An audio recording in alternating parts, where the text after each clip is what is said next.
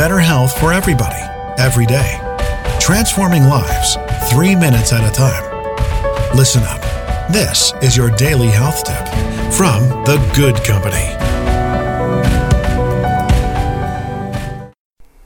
Hey, everybody, welcome back. It's Melissa from The Good Company with yet another week of wellness. We have been bringing you wellness tips for the past 18 weeks now, which is over 125 episodes. So if you have missed anything, if you are listening on Alexa and you have missed a day here and there, you can go to our website, thegoodcompany.com, and that's good, G U U D um, and we have a player embedded right there so you can listen to all of our back episodes as well as listen on iTunes. So, this week we're going to be talking about one of my favorite wellness topics, something I've been into for the last couple of years, and that's essential oils.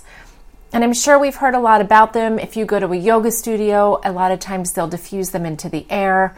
Um, people talk about them for all kinds of health issues and health maintenance issues.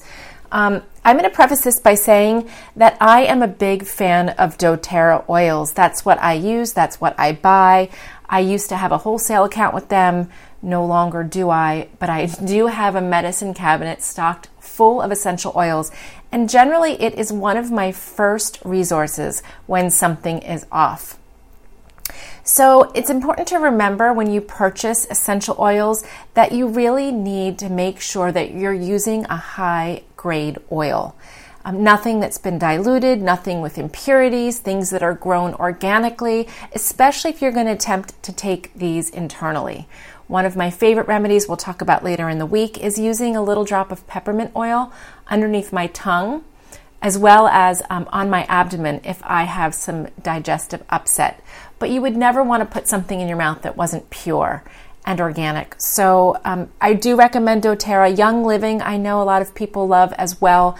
Another really high grade essential oil. But this week, when I'm talking about essential oils, I'm going to be talking specifically about doTERRA products because that is what I know and trust.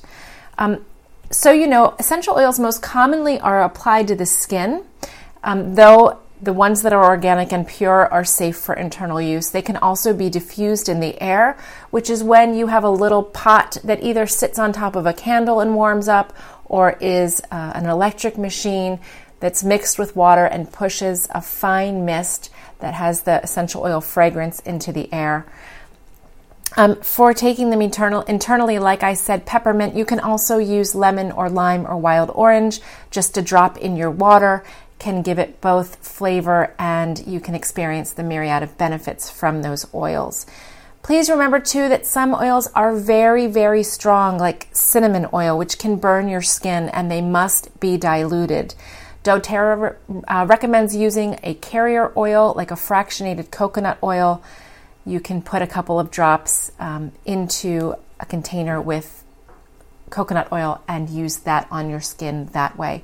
Also, remember when handling essential oils, be sure to wash your hands with soap thoroughly after touching oils. You do not want to get them in your eyes or mucous membranes, especially some of the stronger terpenes like cinnamon.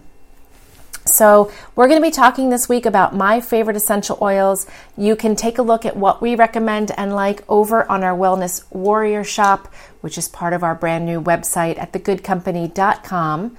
And stay tuned for the rest of the week if you're interested in hearing about ways to use essential oils. A great, all natural, very affordable way to heal yourself and your family.